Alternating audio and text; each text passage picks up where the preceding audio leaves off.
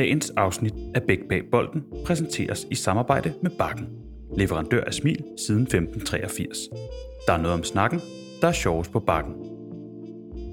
Velkommen til Bæk Bag Bolden, en podcast, der handler om fodboldens hverdag. Og i dag tør jeg godt sige, ikke kun en dansk fodboldhverdag. Tværtimod, øhm, ganske vist sidder jeg over for Thomas Thor. Du er piv dansk. Goddag, Ja. Thomas. Velkommen til. Ja, tak for, at jeg må komme. Men jeg sidder også over for Elvis på 15 år, og I to har det fællestræk, at I enten er, og jeg skal sige det er jo som det er, at du er jo den ældste, Thomas, du er lige blevet 40, så du er ikke, du er ikke student eller elev på El Cambio i Uganda. Du er en af, ja, du er vel CEO, nej, du er ikke CEO, hvad er din titel? Jo, jeg har mange hatte på Ja. det, så jeg er både founder og CEO. Ja.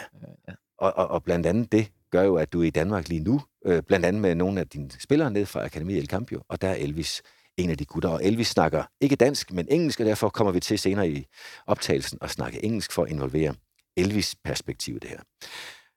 Thomas, en gang til velkommen til. Du er på 6. år nu i Uganda med opgaven, ikke opgaven, du har jo din egen passion Ja. med i det, at, at skulle drive og udvikle El Campio. Prøv at fortælle lidt om, hvad din indflyvning til El Campio er. Kort, så øh, voksede jeg op i fodbolden. Jeg var oprindeligt af fra Næstved, og øh, havde mig en udmærket tid, da jeg var ung, øh, og havde også et godt talent. Men øh, undervejs, så følte jeg, at øh, passionen blev taget fra mig, stille og roligt. Og det gjorde den blandt andet på grund af de miljøer, der blev budt mig i den tid.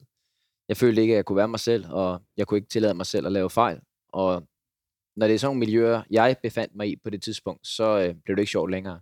Så jeg spillede fortsat op igennem mine teenageår, men jeg udviklede mig ikke, og synes heller ikke, det var sjovt. Så jeg stoppede meget tidligt, øh, men tænkte stadigvæk undervejs på cyklen hjem, efter sådan en gang fodboldtræning der, at øh, det må kunne gøre anderledes. Så i en meget, alder, øh, meget øh, ung alder, der havde jeg et eller andet passion for, noget benzin for, at det her, det må kunne gøre anderledes. Det er for hårdt, og det er, det er ikke et miljø, jeg kunne være en del af. Så jeg, min passion for ungdomsudvikling og unge mennesker og skabe fede miljøer, startede meget tidligt. Jeg kan sige for, for lytterne, hvis, hvis man vil have mere at vide om det her, så kan de jo gå ind og kigge på Mediano, som jo faktisk har lavet en flot øh, beskrivelse. Du ved, om den retvisende. Det har jeg indtil videre troet, den er, Thomas. Øh, beskrivelse af det forløb, du fortæller om der. Øh, det findes som, jeg tror, det hedder Drengen fodbolden ikke elskede. Ja, præcis. Spændende titel. Ja, og ikke desto mindre, så har du et livslangt kærlighedsforhold til fodbold, kan jeg fornemme. Du uddannede dig sidenhen i blandt andet mentaltræning. Var det idrætspsykologi, øh, der gjorde, at du blev aktiv som mentaltræner i en periode? Ja, jeg har haft en kort periode, hvor det virkelig var en stor interesse. Et, Ja. et felt. Altså, generelt set, så er jeg jo i den her verden for at hjælpe børn, som jeg ser det. Øh, Og det er så blevet fodbolden, der er omdrejningspunktet. Men i fodbolden, der er det psykologiske jo en, en, en stor del, og noget, vi skal tage endnu mere hånd om i fremtiden. Så ja, det, det beskæftiger jeg mig med i en årrække. Hjælp både nogle uh, trænere og hjælp spillere på vej, så godt jeg kunne. Hvordan bragte det dig så til, til Afrika? Altså, jeg ved jo, at den passion for at hjælpe børn og Mm. gøre det gennem fodbolden, kunne gøres mange andre steder. Hvordan gik, gik det til? Ja, nu sidder vi jo faktisk i Odense og i OB, og det bringer mig mine tanker på Lars Hø, som jeg havde et firma sammen med igennem 10 år, sammen med Brian Laudrup. Og der sad vi tre og lavede mange forskellige ting, og jeg startede med de Var to. det ikke streetfodbold? Det var det også. Ja. Det var nogle tv-programmer, og det var, vi lavede rigtig mange øh, forskellige ting. Øhm, og det at være sammen med Lars, vil jeg gerne lige bringe ind her. Øh, han var min rollemodel. Han var min lærermester, min mentor i mine 20'ere. Og jeg tror på, at det er meget vigtigt, at vi har nogen, vi kan læne os af og kigge ind i. Øh, og det Lars han lærte mig igennem hans liv og mit liv sammen, ja, det var at være ydmyg og arbejde hårdt for tingene og have kvalitet i det, du gør, men samtidig også gøre noget for unge mennesker. Så det var ligesom det, jeg voksede op med, og, øh, ja, og så den ene, det ene tog det andet, og jeg var i gang med at, at uddanne mig på universitetet, og havde det mentale perspektiv, men så kunne jeg også godt mærke, det, det rykkede den her fodboldtrænergærning. Så øh, jeg begyndte at tage DBU-kurser, og jeg blev ansat i FC Nordsjælland, og øh, ja, så var jeg også der i fire år. Og når du siger FC Nordsjælland, så vil de fleste danskere, øh, som er interesseret i fodbold, det antager jeg alle, der lytter til den her episode, er. Ellers så kan man virkelig spørge sig, hvordan de fandt hen, men det, jeg antager, at alle er interesseret i fodbold. Så de vil være bekendt med både Nordsjælland og Right to Dream, også de akademier, som de nu driver, øh, og som er jo det mest altså, strålende eksempel på, hvordan man kan forene fodbold og, øhm, og character building på tværs af landegrænser. Du var involveret. Jeg ved, du også var involveret i Right to Dream Akademiet i Afrika. Er det rigtigt? Jamen, det er en pudsig historie, for jeg er ansat i Nordsjælland i fire år, og, øhm, og stopper så i Nordsjælland, fordi jeg har lyst til at, at prøve noget nyt, og, og synes måske også, at, øh, at livet skulle have noget mere dybde. end det at bare komme, hvis jeg kan sige det sådan, og træne ungdomsfodbold. Så øh, jeg søgte ud af, af Danmark, og på nettet tilfældigt faldt jeg over noget, der hed Right to Dream. Og på det tidspunkt, for otte år siden, var der altså ikke nogen i Danmark, der havde hørt om det. Og øh, jamen, jeg blev ansat derude. Jeg sendte mit CV, og de sagde, at det var, det var spændende. Så jeg var derude i en periode. Og efter nogle måneder, så Tom Vernon, der er founder, øh, tog fat i mig og sagde, vi har en investor, vi er på udkig efter en klub i Danmark, øh, eller i Skandinavien. Øh, har du et bud? Og der kom jeg jo fra Nordsjælland. Så jeg pegede på Nordsjælland, og... Øh, det er dig, der startede det. Det vil jeg ikke tage æren Nej, for. men ingen- øh, jeg vil ikke tage æren for det, men jeg vil da sige, at øh, jeg, øh, jeg synes godt om Nordsjælland, og jeg synes stadigvæk godt om Nordsjælland. Og de er stadigvæk mine venner deroppe. Øh, meget af den filosofi, de, de driver, det er også en del af det, jeg tror på. Så, øh, så selvfølgelig peger jeg i den retning, og så undersøgte de det jo så i et år derefter, og så til sidst endte det så med Nordsjælland, så det er en tilfældighed. Så ja, jeg har både været i Nordsjælland og på Right to Dream, så kender begge dele rigtig godt. Så sker der noget der omkring 2016, har jeg kunnet researche mig til. Mm. At du møder, øh, som så mange, der skal have det næste niveau i sit arbejdsliv, så møder man et rigtigt menneske på det, der antageligt har været det rigtige tidspunkt. Hvad skete der der? Ja, altså, jamen, jeg var på Right to Dream, og, øh, og synes det var en spændende, spændende model. Øh, elskede modellen, øh, og kunne godt se, at det var noget, jeg, jeg godt kunne tænke mig at videreføre. Jeg har måske mine idéer til at gøre det lidt anderledes, øh, en lille smule, og øh, det vil jeg gerne forsøge mig med. Så derfor så øh, kom jeg tilfældigt i kontakt med en, som sendte mig i retning af Uganda. Øh, jeg havde været i Afrika flere gange før, så for mig var det ikke fjernt, og Uganda var dog nyt. Og øh, jeg tog ud i tre uger, og så det hele an. Og efter tre uger sagde jeg, det prøver vi. Og så satte jeg mit øh, akademi op der. Det hedder El Cambio, det betyder forandring, change. Øh, og det er spansk. Øh, og jeg ville egentlig starte det i Colombia. Men øh, jeg ændrede pludselig 180 grader og endte i Uganda. Men behold det spanske navn. Præcis, og de kan ikke forstå det derude, og de sætter spørgsmålstegn ved det hele tiden. Øh, men de lærer det stille og roligt nu. Så har du været der i gang nu. Ja, det må jo så være 6. år. Eller jeg kan jo ikke regne rigtigt, fordi det ja. Kan være, man skal sige 7. Men i hvert fald været i gang Ja. i 6 år. Ja. Og, øhm, og det har været med nogle klare visioner for, hvad der skulle ske. Prøv, altså, vi kender jo fra, fra Right to Dream, at det er både fodbolddelen, men også character building, altså det at få udviklet det unge menneske til ikke kun at være fodboldspiller, men også ja. Kunne mere understrege af deres øh, løfte om, at hvis du ikke klarer det i fodbold, så kommer du på, på college i USA i det her tilfælde. Hvad, hvad er jeres visioner? Jamen, den ligger jo meget tæt op af Right to Dream. Øh, det er jo sådan, at vores model, den er bygget op at mixe charity, velgørenhed, med elitefodbold. Og det ses sjældent. Ofte så har du en velgørenhedsorganisation og hjælper børn på vej eller andre. Øh, det kan, behøver ikke kun at være børn. Øh, men der er ikke den elitære del med. Eller også så har du en fodboldklub eller et akademi, og der er ikke den velgørende del med. Og så arbejder du fuld hammer på, at øh, de her spillere skal blive gode. Vi kombinerer det, så øh, vi sørger for, at de her unge mennesker, der kommer ind i en nitters, eller drenge og piger, øh, de får en rigtig god uddannelse, og de får, som du sagde ind på, et character program, altså et personlighedsprogram, hvor vi uddanner dem som, øh, som gode personligheder, og så får de selvfølgelig også en rigtig, rigtig god fodboldtræning. Så det er sådan de tre piller, vi står på, og øh, det tror vi kan danne et rigtig godt og sundt menneske. Om de så slår til i fodboldverdenen, det må vi se, men øh, der er så mange andre gode ting ved den her model. Senere kunne jeg godt, og jeg siger lige så meget til en fodnote til mig selv, men mind mig om det, Thomas, mm. Skulle jeg glemme det. Kunne jeg godt tænke mig at høre lidt om ejerstrukturen, og derfor også, hvilke interesser, der skal dækkes. Øh, fordi det, jeg jo selvfølgelig hører først, det er, at det er spillernes interesse. Det vender jeg lige tilbage til, for jeg skal vide lidt mere om hverdagen. So now, please, Elvis, I was, I was now be addressing you a little bit more in my shitty English. Uh, Sorry if you don't understand, I'll try. Um, because the daily routine, Thomas just said, you came in, uh, you come in as nine years old. The players in El Cambio come in as nine year old, and you're 15 now, and you were actually one of the first to, to join. The daily routines, how would an ordinary day look like in the in the uh, El Cambio? during school or yes, daily? Let's start in the very early morning. What happens when you get up in the morning? Where do you sleep, and where how uh, what happens when you get up? So yeah, by now the, they were where we are sleeping is now uh, the office. So we got a house down in a place called New Kumbu back in Uganda. Mhm. Oh, I think I'll give you the daily routine when we're in, uh, during school. Yes, please do. Yeah, so in the morning, wake up at six, then we prepare, bathe.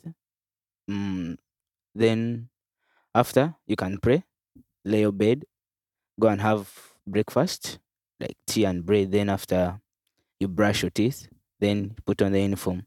Then after there, we have our road to school. How far is that? Uh, it's like it's near, it's near where Okay. we stay, so it's not that far. Like ten minutes, fifteen minutes walking. So then we go to school at six thirty. Then after we start and reach seven. Then by seven, that's where by we enter the, the school. Then seven twenty, we have the lessons begin. Like uh, two lessons, uh, two hours three. Then we have break. As you know, break lunch. Yeah, yeah, Then yeah, after yeah. at four, that's where El Cambio boys, the players, both secondary and primary, move out of the school preparing for the training.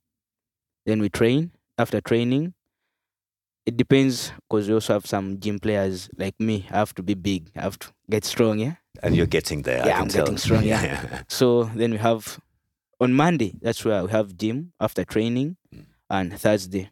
So the rest of the boys, the girls, the young ones, they go back home to get ready for the next day in the morning. So after the gym sessions, we go back home. Mm, we shower, we wash our clothes, uniform, have supper, then we do homework. After homework, then at nine, have to be in bed because you have to relax because we work a lot every day. We work a lot. So there's not a lot of spare time. Yeah, between seven and eight, uh, thirty like that, you have to figure out all the activities that you are doing. Then you have to relax by nine. Mhm. Yeah. That's quite extraordinary compared to, well, I have eight kids. I know a little bit about their daily routines, and they really, really enjoy the number of, of hours they have a spare time in the afternoon and in the evening. You don't have that. No. That's a big difference. At the moment, they don't have. We have future plans. We can talk about it later. But for now, it's true what Elvis says. Yeah. And and the school is not only football players from El, Ca- uh, El Campio, I understand. You, Yeah. you share the, the classroom Yeah, with the same class with others. I get that. I see. And where do you train? Is it close to the to the school again? Uh, No, no, no, no. As I said, fifteen. Okay, 10, that's close to where you sleep, Yeah, of course. close. That's exactly where you train. But it's more close than where we sleep. The pitch. I see. Okay. Yeah, it's it's close. Thank you. I definitely want to hear more about it. Just a few more questions in Danish for Thomas. Yeah, it's okay. It's okay. and you wouldn't be able to tell if he's lying to me. Yeah, maybe maybe I'll get some words. yeah, maybe, He, maybe. know, he knows a bit of Danish. really? A little bit. Mostly flæskesteg. Flæskesteg. Yeah. I get that. Flæskesteg. Yeah. Thomas, øhm, Ja. som vi hører her fra Elvis, så- så er det jo en meget, meget tæt hverdag. Og sådan er det i øvrigt også en- for en elitespiller i Danmark, det ved vi jo godt. Øhm, hele strukturen, infrastrukturen omkring det, er sandsynligvis noget, der ligger jeg på sinde for, at, at det kan hænge sammen tidsmæssigt. Øh, Elvis deler, at der er et lille kvarters gang fra det ene til det andet sted. Hvad er jeres uh, setup nu? Og nu nævnte du, der er planer. Hvad er jeres planer uh, i forlængelsen af det? Ja, lad, lad mig starte med at sige, at det Elvis lige har gjort nu her på, på tre minutter til, til dig og til lytterne, jamen det er jo det, vi, vi sigter efter. At have en ung mand, der lige er fyldt 15 for tre, år, øh, for tre dage siden, sidder her i et, et, et studie med dig og kan sætte ord på og kigge dig i øjnene. Og, og det er det, vi kigger efter. Vi kigger efter fremtidige ledere. Vi øh, uddanner Elvis til at kunne det her, men også kunne så meget andet. Øh, og det er jeg stolt af, at, øh, at han faktisk kan sidde her og, og formulere sig på den måde. Det er meget få afrikanske børn, der kan det, hvis jeg skal sige det som det er. Øh, til de spørgsmål, ja lige nu, der, øh, der har vi nogle, vil jeg sige, ydmyge kår. Vi, øh, forhold til, når jeg kommer til OB, når jeg har min, haft min daglige gang i Danmark, så er det jo ydmygt, det vi har. Øh, omvendt vil jeg så sige, at der er ikke nogen, der har lignende faciliteter i Østafrika, som vi har. Så det skal man jo sætte i perspektiv. Øhm, lige nu der har vi lejet os ind i nogle forskellige huse. Pigerne bor i et hus, øh, de de altid drenge i et andet, yngste drenge i et tredje. Og så har vi nogle kontorfaciliteter, og så har vi en fodboldbane, og så går de ellers i skole i private skoler. Men det er ikke holdbart, og som Elvis siger, der er ikke meget tid til hverken restitution, eller til måske individuel træning, eller hvad det måtte være. Så vi, skal, vi er godt på vej. Vi, øh, vi vil rigtig gerne starte vores eget kompleks. Ligesom Right to Dream har det, så skal vi have vores egen skole. Vi skal have to kunststofbaner, vi skal have øh, græsbaner, vi skal have dorms, altså sovesale. Vi skal have et kompleks, et powerhouse. Det er vi i gang med at kigge på. det kræver noget funding. Og så kommer jeg hen til det, jeg skulle huske at spørge om. Mm. Jeg tror, det var senere, men det kommer her. Ja. øh, ejerstrukturen omkring det, som jo også er med til at afgøre, hvor økonomien skal komme ind fra, sandsynligt. Mm. Hvordan ser den ud? Vi er en NGO, det vil sige, at vi er en forening. Øh, så der er som sådan ikke, der er ikke en ejer. Øh, de fleste tror, jeg ejer og kommer til at tjene godt på det her, men sådan er det altså ikke sat sammen. Øh, vi har en organisation i Danmark, som støtter El Cambio Academy i Uganda. Og det er altså en forening, som øh, indsamler via donationer i øjeblikket. Øh, og det gør, har vi gjort godt. Vi har været dygtige med det, sådan så vi har kunnet udvikle og tage flere børn ind med mere kvalitet og så videre i dagligdagen. Øh, når det er sagt, så, øh, så kigger vi også på en model, fordi det er det, der skal til, hvis det er, at Elvis og andre, de skal have kontrakter, både hos os, men også kunne sælges på sigt til for eksempel OB eller andre steder, jamen så skal man have en virksomhed, der kan sælge og købe spillere. Øh, det kan man ikke gøre for en NGO, øh, for et ungdomsakademi.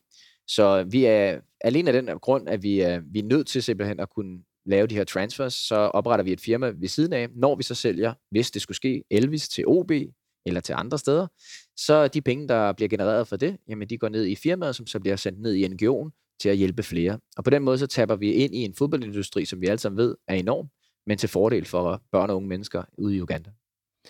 Men indtil det sker, indtil der er den første transfer, og, og det selskab begynder at kunne generere økonomi til NGO'en, så er det primært det formål at sikre, at de laver rollemodeller og fremtidige ledere, altså som, som, som jeg hører dig. Er det, er det... det vil det altid være. Ja. Altså det hoved, hovedbudskabet i det her, og det, det vi gør, og det jeg gør, og grund til, at jeg gør det her, og har flyttet 7.000 km væk, og lever under det her, øh, det er, at jeg vil, jeg vil ønske at se de her unge mennesker komme ud i verden via uddannelsen, øh, via fodbolden. Husk på en af vores værdier, som er at give tilbage. Øh, det handler om at komme ud i verden. Øh, lad os nu tage eksemplet Elvis, han kommer til OB om fem år, spiller i Superligaen.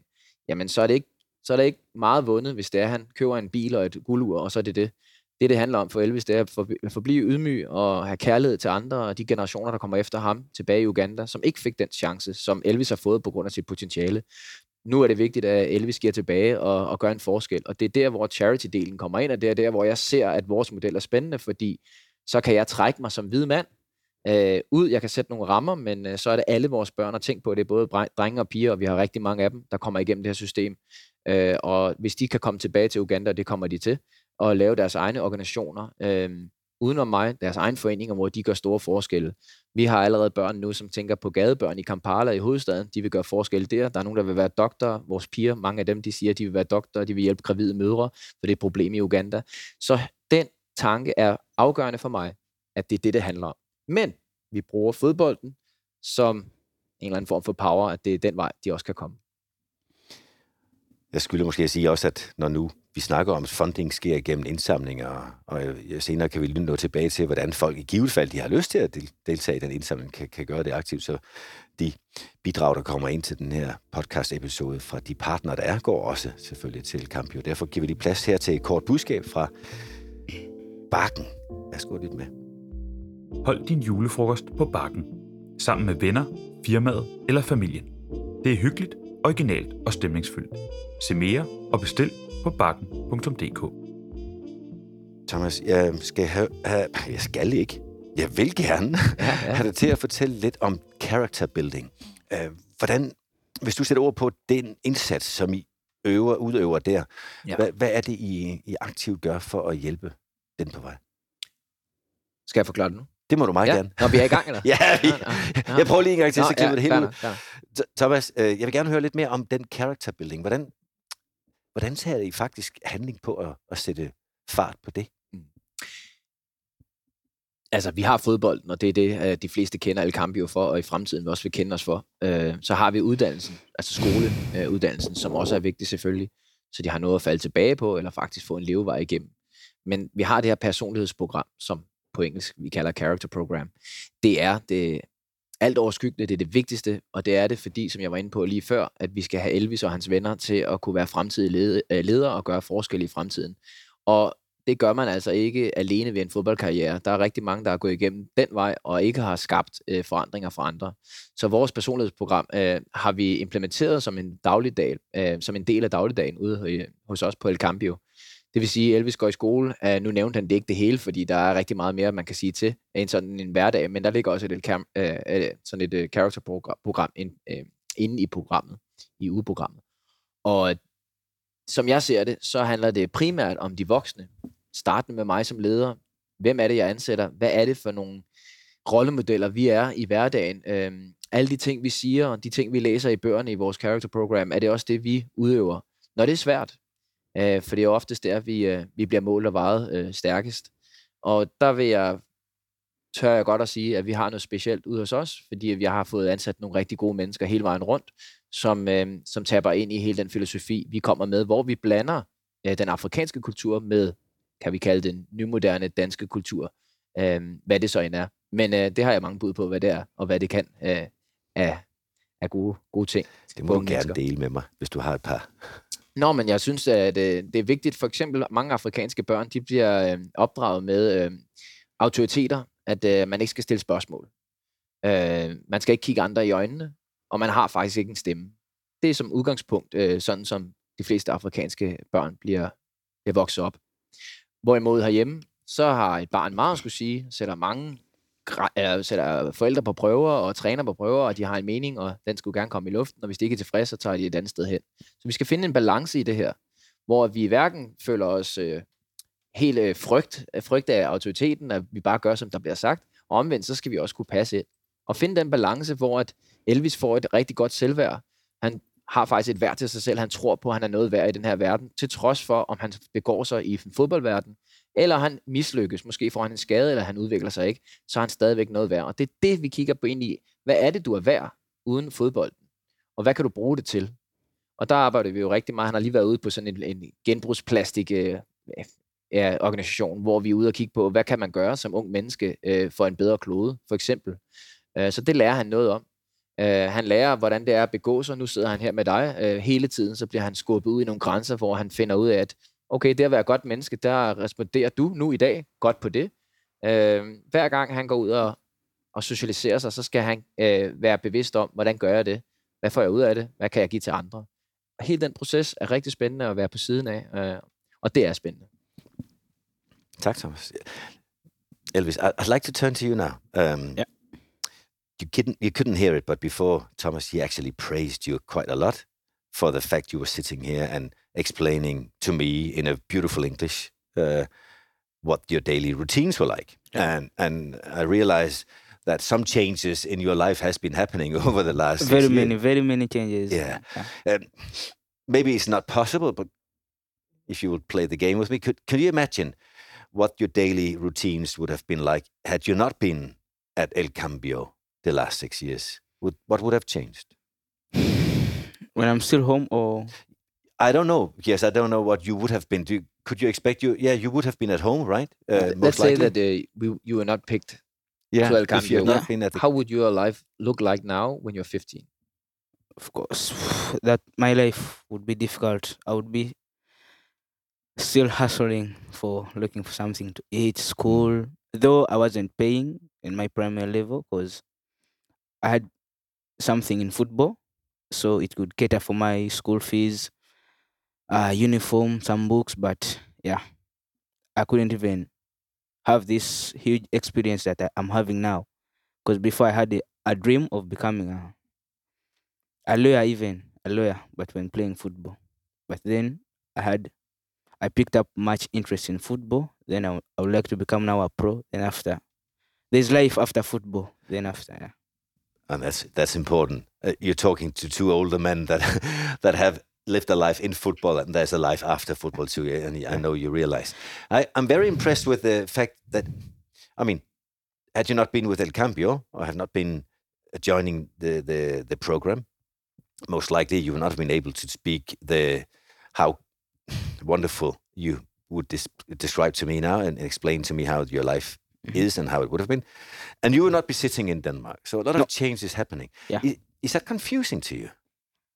A lot of things is happening in a short time. You've just been watching uh, the first team of OB uh, train. Uh, train. Now I'm getting confused in my language. You're not. That's I have and to for, learn from you. And for these days, he's he's training with the under 17th here in OB with national team players. And uh, how is it? Are you confused? Yeah, somewhat confused. It's difficult to adapt with them, hmm. but I will. I'm trying. And the life you're living is, of course, you're getting used to it day by day, but it still is a change. I, I get that. Yeah. We were just talking about character building, and I would be surprised if you know every minute of your day that is meant to be character building. But the fact you're sitting with a lot of self esteem, um, I have to look away sometimes because you're so strong in your eyes. I have to be careful. and, and that's it's really impressive for for a guy like me.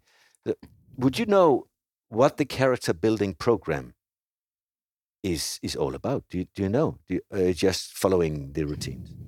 yeah, the character program is it's so needful in our lives. It's so needful because it's the way we behave. So uh, coming to OB now, I'm here, but how can I interact with the players? Am I just quiet like that? So they would have some thoughts in their minds that you say he's not even talking in the pitch, not contributing to us, not having jokes with us. So I have to interact with them the coaches, the players, the young kids of the pff, academy, the 12 years. But the good thing is that I found one of two of them actually of our coaches that were down in Uganda. Ah, that's so great. I'm feeling like it's easy for me to do everything. I can assure you from the knowledge I have with Danish Danish players that it would not have been easy for them to join a group of players in your club in your in your environment because they would be out of their own comfort zone and, and that's never easy. So I really admire the We are always trying to move out of that comfort zone. yeah, you are Yeah. yeah. And building And- a new and- comfort zone. And what we believe in is yes, you can be pushed out of comfort zone whenever you know where love is found. So yes, you can push Elvis out there, but he knows that I am there, all my colleagues are there, his friends are there to support him. And one big game changer, I would say, is that at El Cambio, we do make mistakes. I, as a founder, I do mistakes. Elvis knows about it, and we just move on from there. And most people say it. We see it on the walls everywhere, and we see it on the, in the theory of the coaching seminars. Allow mistakes, but it's so hard to really do in life. Um, and that's one of the things I'm most proud of. That Elvis can sit here comfortable, comfortable and confident, because he knows that even if he does a mistake, it doesn't matter. We just move on. The Am I right time- or wrong? Yeah, you're right. the next time I can learn from that mistake, then you can't run away from mistakes. They just it's like sickness. True. When you're sick, if if sickness is coming to you, then you can't escape unless you take a lot of pills. But no, hmm Yeah. yeah.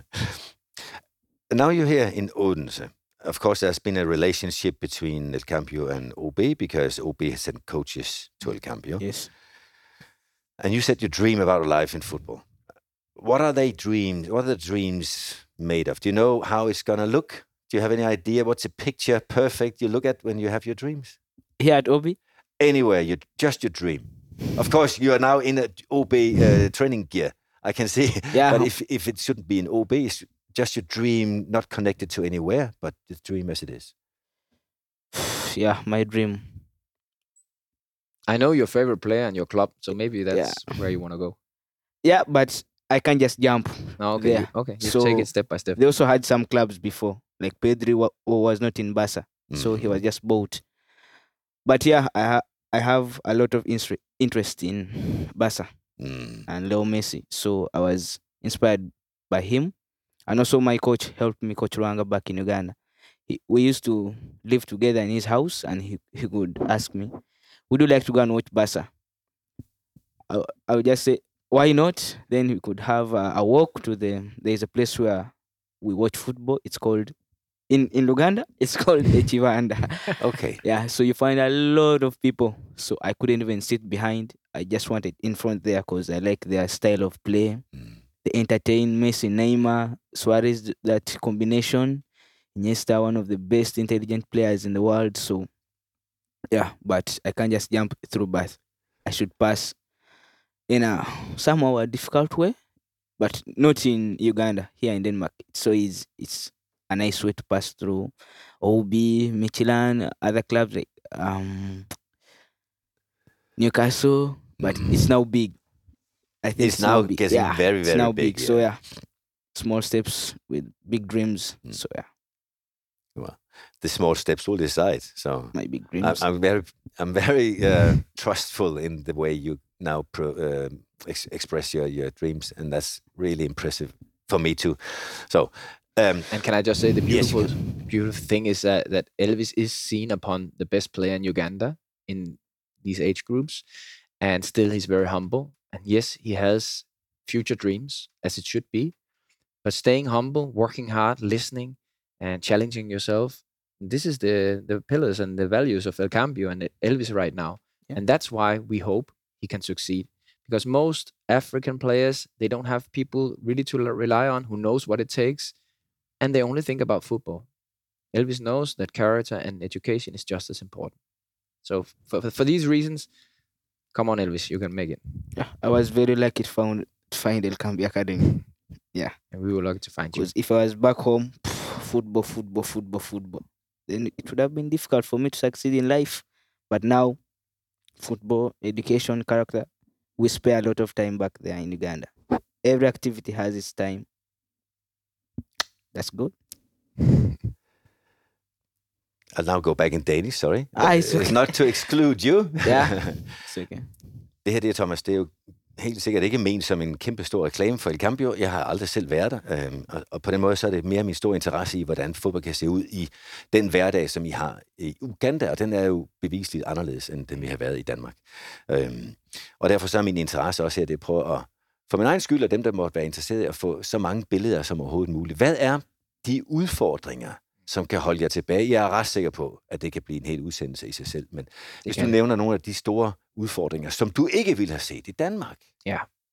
Ja, altså i udgangspunktet, så er vi naive og godtroende her i Danmark. Uh, det vil sige, at vi tror det bedste i folk, og vi tror ikke, at der er nogen, der kan løbe afsted med en løgn, og de kan bedrage os.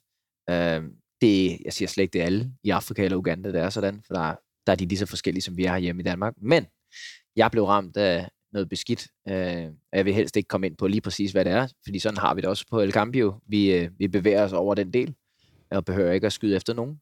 Øh, Når det er sagt, så, øh, så oplevede jeg, hvad det vil sige at, at tro på folk, og så blive taget ved næsen. 85 procent af alle europæere og amerikanere, der kommer til Afrika, inden for et halvt år, er de taget hjem. 85 procent af alle de mennesker, der kommer ud med en stor drøm og har efterladt alt hjemme, det kan være via Øh, det kan være nødhjælpsorganisationer, det kan også være, at de starter en ny firma op, de er taget hjem efter 6 måneder, og det er der altså grunden til. Øh, det er fordi, det er svært, og det er rigtig svært at komme derud og ikke at forstå kulturen. Lige så svært det er for en afrikaner at komme hertil. Vi lever på den samme øh, klode, men dog vidt forskellige liv. I, øh, og det, det, jeg må jo sige, det er, at øh, det er svært at starte et lignende projekt op, og jeg ønsker alle held og lykke, og vi vil rigtig gerne have, at folk kopierer vores model, så vi kan hjælpe flere på vej. Så det skal man bare tage fat i os. Øh, der er mange, der tager fat i mig i øvrigt, for at høre, hvordan man kan gøre det. Øh, selvfølgelig er fundraising virkelig svært i starten, og der er jo ikke nogen, der tror på mig. Øh, det er svært at få overbevist folk om, at det er en god idé. Det bliver så nemmere med tiden, når man kan vise nogle resultater. Øh, men det her med kulturforskellene, at, at hvad jeg tager for gode varer og tror på og forstår som værende logik, det er ulogik. Og jeg kan godt, altså jeg kan komme med hav af eksempler på, at jeg kan komme derud og tro, at det er lige til, for sådan gør vi hjemme i Danmark. Sådan taler vi til hinanden. Sådan handler vi hurtigt. Det gør vi ikke derude. Det skal læres, og der skal jeg være meget tålmodig. Det skal alle folk være, når de kommer ud. Man skal virkelig være tålmodig. Så altså et hav af udfordringer. Jeg har været i knæ mange gange. Øh, er det til, ste- til, til, til dels stadigvæk en gang imellem. Det er en ensom rejse. Altså at tage afsted øh, 7.000 km væk og stå derude med en kæmpe drøm. Og øh, ja, stå på egne ben i et land, man ikke forstår. Med støv, der, øh, støv, der vivler om ørerne på en, og køer, der går rundt, og ja, en struktur, der er helt anderledes, hvor man prøver at kæmpe med tingene, man ikke kan få det igennem.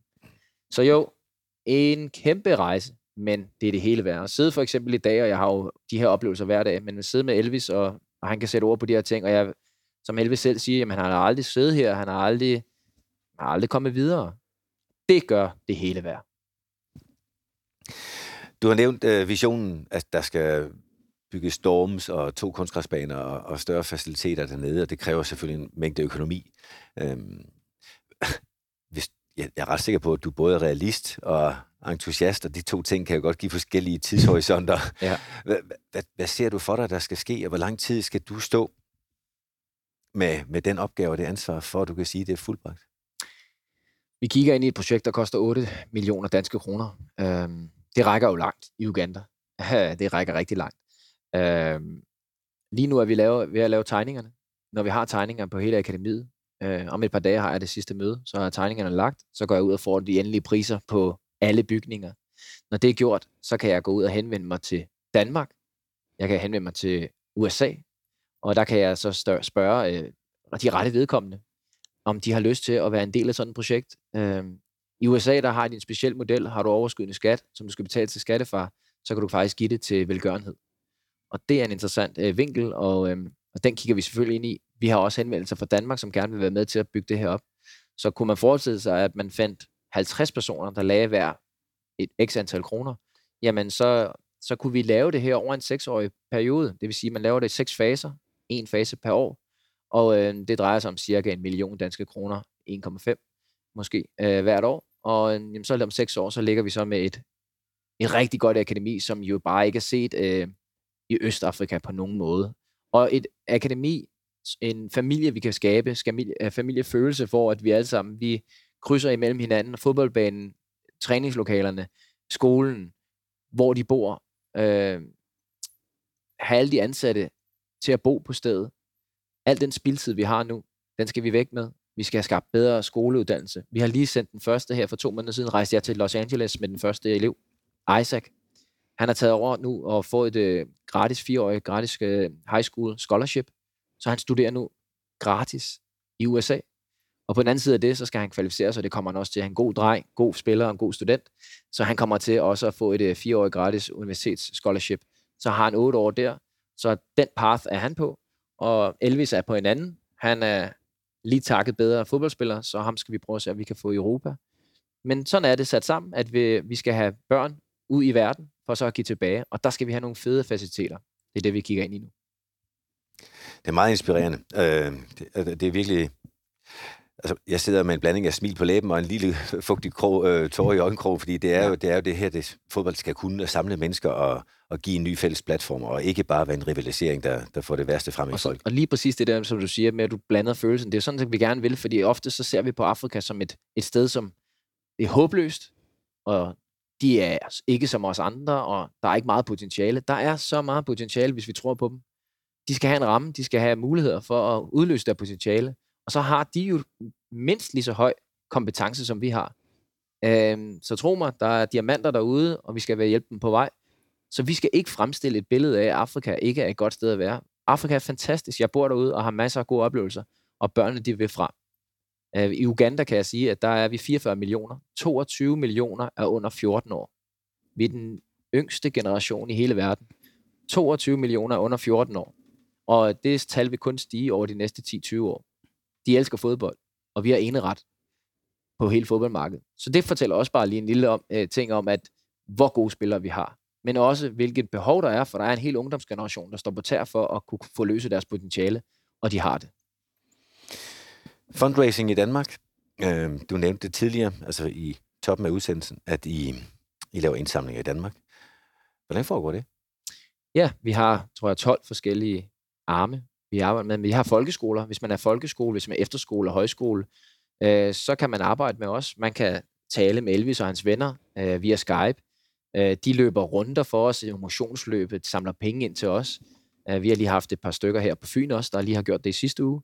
Og på den måde, så øh, vi kalder det crowdfunding, altså rigtig mange små øh, donationer, der tilsammen giver en, en vis størrelse. Vi har firmaer, vi har Shape Games, øh, en appudvikler har vi blandt andet med, øh, en virks- altså forskellige virksomheder har vi med. Vi har turister, der rejser ud til os og besøger os. Vi har frivillige praktikanter, så hvis du er interesseret i, i det at komme ud og være en del af Elvis og hans venners liv, få en oplevelse in between studies, så kan du komme ud og få dig en fantastisk oplevelse på 3-6 måneder. Lige nu, som vi sidder her og snakker, der har vi 28 danskere, der har rejst ud, og alle sammen sidder og arbejder med marketing, fysioterapi, øh, sociale medier, øh, fodboldtræning. Så lige nu, der har vi altså de her 28 unge mennesker på cirka 20-25 år, som alle sammen giver en skalle for os. Øh, så det er vi utroligt taknemmelige for. Og det er bare en 3-4 forskellige indtægtsmuligheder, vi har nu, for at vi kan drive det her. Øh, og flere kommer til. Hvis nu nogen sidder derude, og nu kan jeg godt mærke, at jeg nærmer mig faktisk at lave lidt form for markedsføring her, men jeg, men jeg bliver jo også meget begejstret for det. Hvis nu sidder nogen derude og tænker, hvordan pokker kan vi blive en del af at støtte op omkring det her, udover at de kan, hvis man har alderen og tiden til det, øh, blive praktikant. Ja. Hvad skal vi gøre? Altså jeg vil sige, den direkte indgang, det er jo til vores sociale medier eller hjemmeside, El Cambio Academy. Øhm, der kan man finde kontaktoplysninger på os, så skulle man have interesse, så kan man jo gå ind på hjemmesiden og se, hvad er det lige præcis, der der passer til, til vedkommende. Ja. Er det det at være frivillig eller praktikant? Er det det at være en virksomhed? Jamen, så kan man komme den vej rundt og, og finde os. Vi har masser af følgere, øh, op mod 80.000, tror jeg, på, på Instagram, og måske 100.000 på Facebook. Vores børn har lavet mange sjove videoer, hvor de laver tricks og smiler til kameraet. Så på den måde, så er der kommet mange ind fra hele verden, der, der har fanget interessen for det her, som er et, nu prøver vi, vi er jo virkelig ydmyge, men samtidig så fortæller vi jo også gerne, hvad det er, vi gerne vil i livet, og hvor vi gerne vil hen. Men det er en speciel model, og den er der rigtig mange, der taber ind i, og gerne vil være en del af. Øh, Og det er vi taknemmelige for, for uden alle støtten rundt omkring, så har vi ikke kunnet gøre det, vi kan. Det er klart, når på et tidspunkt vi går ind i en periode om nogle år, 3-4 år, når vores børn har den rette alder. Det er først som 18-årig, man må lave en transfer, altså en, en handel ud af Afrika til Europa som fodboldspiller. Jamen der kommer der nogle andre indtægter ind, og så kan det jo godt være, at, øh, at hele den her fundraising, den stiller lidt af. Men lige nu, der har vi brug for et skub, sådan så vi kan få lavet en, en rigtig fed model. Den er allerede godt i gang. Jeg er noget inspireret og opløftet af det her, øh, Thomas. Tu, tusind tak for det. Um, Elvis, I, I know you didn't understand all of it, what we said in Danish. And if you had understood it, you might not have uh, had understood why we said it. But that's a different story. That doesn't depend on the language. On the other hand, you explained to me in a very clear way the way you live your life and the hopes you have uh, for not only your football life but your life in general. So I'm I'm very thankful for for sharing your your thoughts and and, and your visions. Thank you, Elvis. Tak. Så tak til jer to. Tak til jer, der lytter med selvfølgelig. Det kan I gøre tirsdag efter tirsdag. Og I kan også skrive ind, øh, som faktisk det blev gjort også i det her tilfælde, med ønsker om, hvem man skal høre, eller hvilke emner, der skal debatteres i Vækbær Bold. Tak til dig, der lytter med. Dagens afsnit af Bæk bag bolden var præsenteret i samarbejde med Bakken. Leverandør af smil siden 1583. Der er noget om snakken. Teambuilding er bedst på Bakken.